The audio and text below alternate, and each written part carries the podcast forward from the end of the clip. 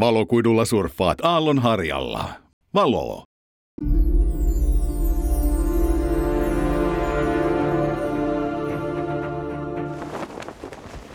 Syntetisoimme olematta synteettisiä, orgaanisia olemme, jopa improvisoituja.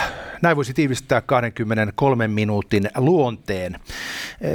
Täällä paikalla, kuten yleensäkin, ovat Jussi Heikelä ja Arto Koskelo. Tänään puhutaan Venäjästä ja Jenkeistä, kahdesta suurvallasta, joista toinen enää ei ole oikeastaan suurvalta.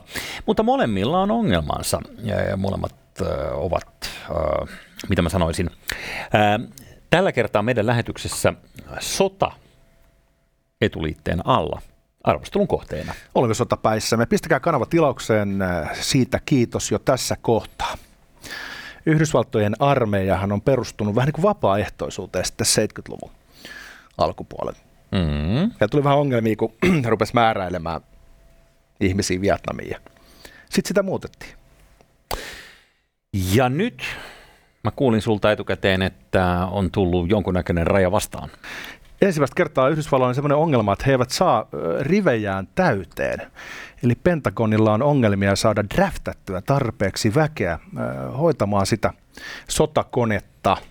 Uncle Sam Wants You kehoitti aikanaan juliste.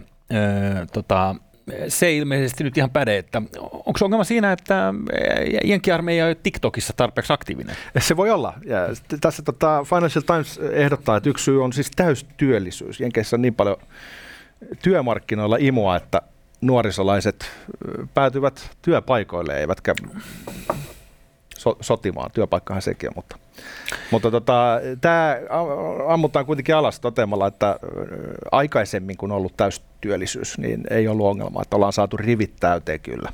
Ja sitten se aikaisempi täystyöllisyys on kuitenkin Amerikassa tarkoittanut hieman toisenlaista, siis siinä mielessä, että toisen maailmansodan jälkeen, kun se oli ainoa paikka sivistyneessä maailmassa, missä tehtaat pyörii ja ikään kuin kaikki ei ollut raunioina, niin, niin tota, siellä oli täystyöllisyys ja täystuotantokapasiteetti ja koko maailma halusi amerikkalaisia tuotteita, mutta ne työpaikat, jotka silloin oli niin kuin hyviä näitä teollisuuden työpaikkoja, jotka oikeasti tuottavia korkean jalostusasteen työpaikkoja, ovat vaihtuneet erinäköisten äh, Piccadilly osa-aika, osa-aikaduunareiden niin kuin tota tilastoihin. Eli, eli työpaikkoja on niin kuin kovin monenlaisia ja yhteiskunnan kannalta tietysti tällaiset työpaikat, jotka on tätä hardcore-teollisuutta, on sillä niin kuin vanhassa mielessä parempi.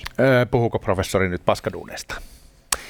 En menisi sanomaan mitään tuollaista, enkä ymmärrä, miten tällaiset jutut lähtee liikkeelle. Mitä totta, toimittaja mahtaa tarkoittaa? Jengi on seven elevenissä ja Dunkin Donutsissa. En sitten tiedä, miten tuolla pyramiidilla toi Joo. inttihomma. Onko se paskaduunia vai ei? Ainakin siinä joutuu rapaan, kun ryömii piikkilankoja alta. Sellainen havainto muuten tähän. Mä en tiedä, oletko sä huomioinut, mutta nyt kun ee, rajavuotaa sanovat, eli tämä Donald Trumpin muuri ei ole nähnyt päivänvaloa, varsinkaan käytännössä, niin, niin äh, tota, Meksikosta paukkaa jengiä, ja miksei muualtakin maailmasta, mutta, mutta Fox News, kaiken totuuden lähde, huom, äh, on, on äh, monessakin eri jutussa kuvannut, niin siellä New Yorkissakin äh, täytyy näin kesäisin niin kodittomista ja tällaisista, ennen kaikkea tällaisista laittomista siirtolaisista, jotka ovat tulleet ilman papereita maahan, niin Niin tota, mä rupesin miettimään tuossa, että kun kodittomuus alkaa olemaan ongelma myös niin kuin työ, töissä käyville ihmisille, kun ei varaa maksaa luukkua, niin, niin tuossahan valtio ikään kuin ottaa sut täyshoitoon. Niin armeijassa pääsee suihkuun, niin. Toisin kuin Dunkin Donutsissa. Jengi ei halua ostaa hikisiä donitse. Mm-hmm. Tota, joo, siellä oli mun mielestä korona-aikaan joku sellainen erityissäädös, jolla ne sai vähän niin kuin tukittua sen rajan, mutta se oli tilapäinen ja sitten se purkautui ja oli sellainen pelko, että nyt tulee niin kuin todellinen vyöry yli. No sitten ei tullut ihan semmoista raamatullista vyöryä, mutta sieltä on tullut väkeä taas yli, reilusti enemmän kuin edes Bidenin hallinto haluaisi. Ja ne on usein sellaisia Keski-Amerikan maista tulevia, jostain, tiedätkö, Salvadorista sun muualta, Hondurasista tulevia, mutta tietenkin ne tulee sitten Meksikon läpi. Mm-hmm. Mutta joo, sitä jengiä riittää. Mutta tota, jos sun pitäisi nyt lähteä arvaamaan, jos nyt se ei ole niinku työmarkkinoissa se ongelma, että miksei sinne armeijaan saada tarpeeksi äh, nuorisoa, niin äh, mikähän voisi olla syy? Kasvisruoan puute. siis, siis sanotaan, että pakko liittyy johonkin tähän gender, sex, läppään. Ei ole edes se, kun kuulemma diversiteetti on nykyään ihan ok. Ai ei sitten varmaan ole niinku riittänyt tavallaan sieltä sitä populaa. No niin, mä yritin mutta... ottaa näitä matalalla roikkuvia hedelmiä tästä, mutta ei ilmeisesti. No, niin. Tämä vastaus, siis tämä selityskin on ihan matalalla roikkuva hedelmä, siis ylipaino ja mielenterveysongelmat. Eli nuorisolaiset voi niin huonosti ja on niin ylipainoisia ja on niin paljon kaiken maailman häikkää, että siis yli seitsemänkymmentäviisi prosenttia seitsemäntoista kaksikymmentäneljä-vuotiaista ei yllä Pentagonin standardeihin. Heitä ei huolita, heistä tehdään heti niin sanottuja C-miehiä, eli ei edes mahdollisuutta päästä palvelemaan. seitsemänkymmentäviisi prosenttia.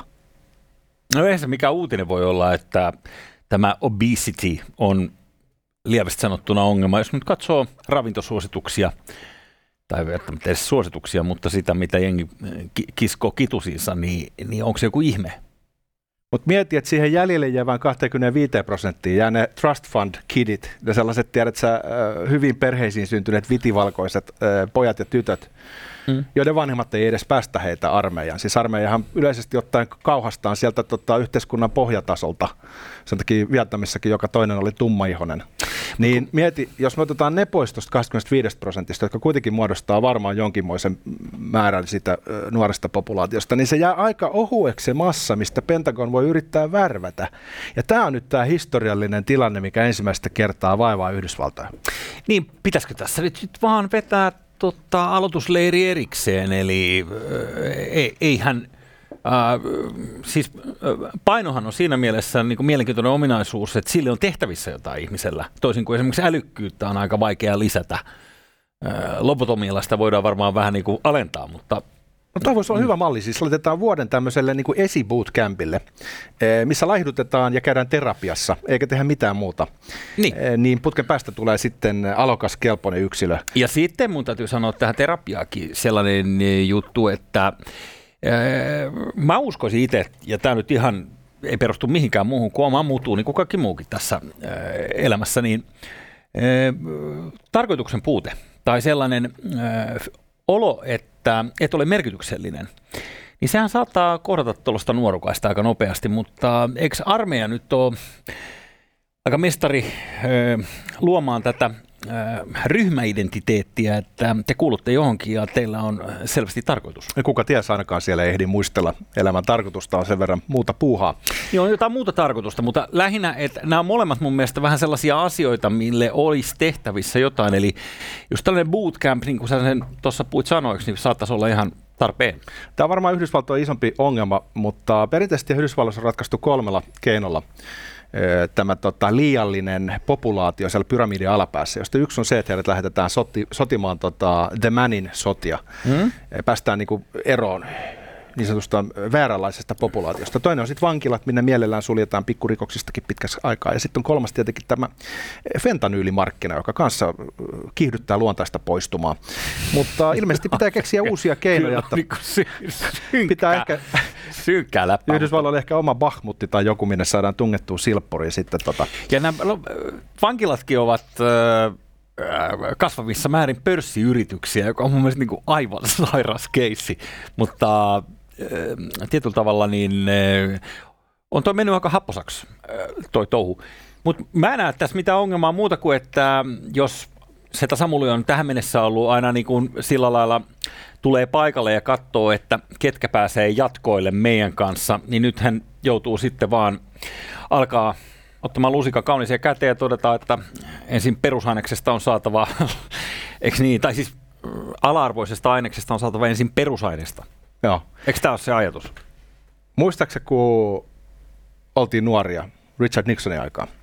Mm, niin. Joo, se oli, mä olin silloin kyllä keski-ikäinen. Joo, mutta. Niin mäkin. Tota, mutta silloinhan julistettiin sata huumeita vastaan. Pahat kieltä väittää, että se julistettiin osittain sen takia, että nuoriso rupesi liikaa e, bilettämään ja viettämään ikuista kesää hippiaatteen villitsemänä. Mm-hmm. Ajateltiin, että eihän tästä tule mitään, että kohta me ollaan tilanteessa, missä me ei saada enää tykiruokaa Vietnamiin. Niin ne sanoi, että tällainen e, ajatus saattoi olla siinä niin kuin osittain taustalla.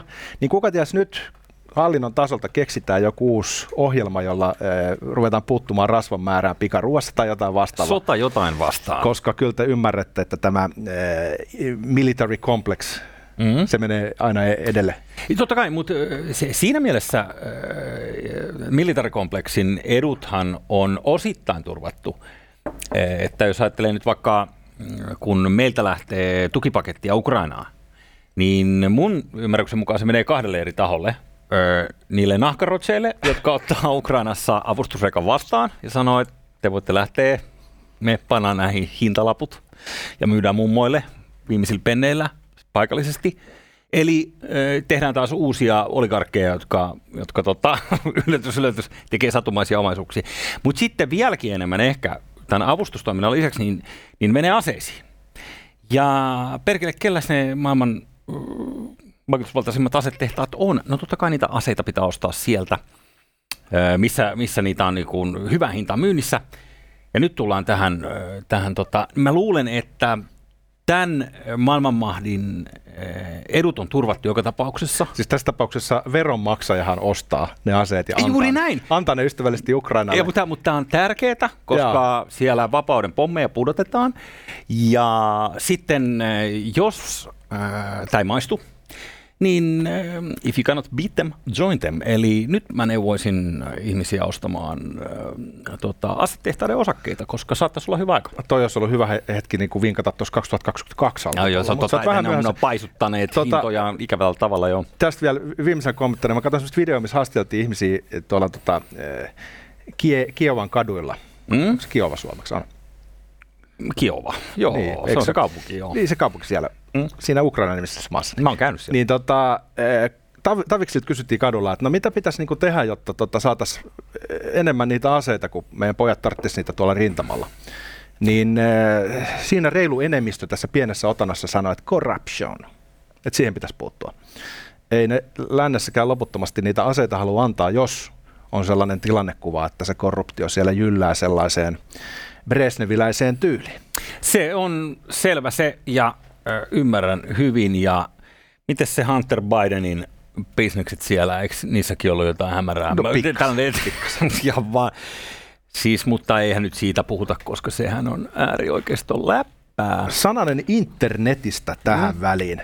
Pätkiikö sun nettis? Sumeneeko näkökenttä pelkästä ärsytyksestä? Jos näin on päässyt käymään tai käy juuri tällä hetkellä, meillä saattaisi olla Jussin kanssa sulle ratkaisupulmaa. Tämä ratkaisu tähän, okei, myönnetään ensimmäisen maailman ongelmaan, on valoon supernopea valokuitu. Ei haittaa, vaikka koko perhe kattoisi kaksi kolmosta omilla päätelaitteillaan. Klikkaa linkkiä alta ja hyppää tulevaisuuteen. Sitten siirrytään keskustelemaan Venäjästä, jonka talous sahaa tällä hetkellä aika mielenkiintoisella tavalla. Niinpä.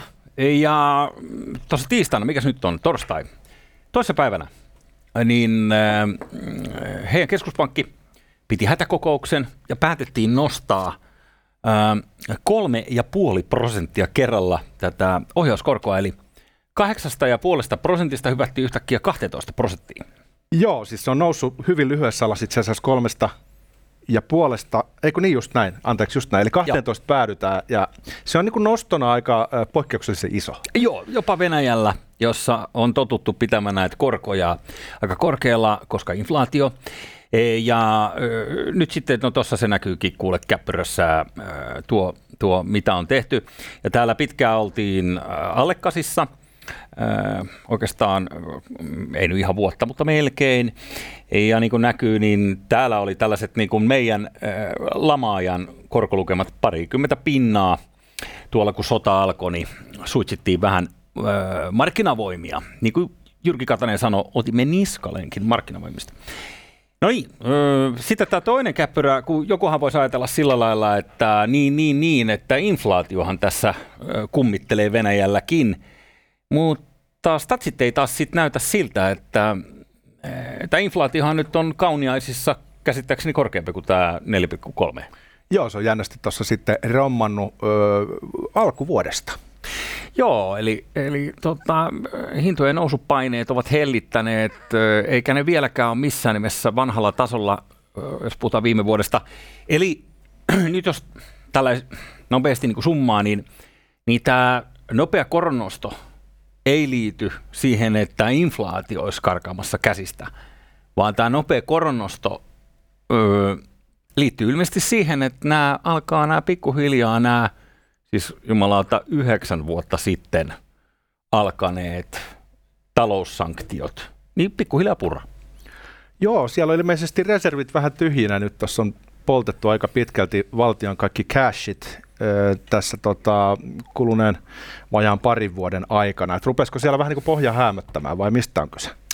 No, kun mä funterasin sillä lailla, että, että kun perkele soikoon tuollaisella ohjauskorolla, niin mikä tahansa länsimaahan saisi järkyttävän määrän pääomaa imettyä sisään, ostamaan valtio-obligaatioita, eikö niin, sun kannattaisi lainata rahaa jollekin, joka maksaa sitten kaksitoista prosenttia vuosittain, sun ei tarvitse ajatella mitään. Sweet. Ja niin, niin se, se tuntuisi niin kuin kovin houkuttelevalta no, niin kuin pääoman kannalta, mutta ilmeisesti niin kuin nämä pakotteet ja koko tämä poliittinen ilmapiiri alkaa olla siinä pisteessä, että, että ei vaan maistu, että mikä tahansa on hinta, joka tästä pääomasta maksettaisiin tuottoa, niin, niin eipä saa lähteä.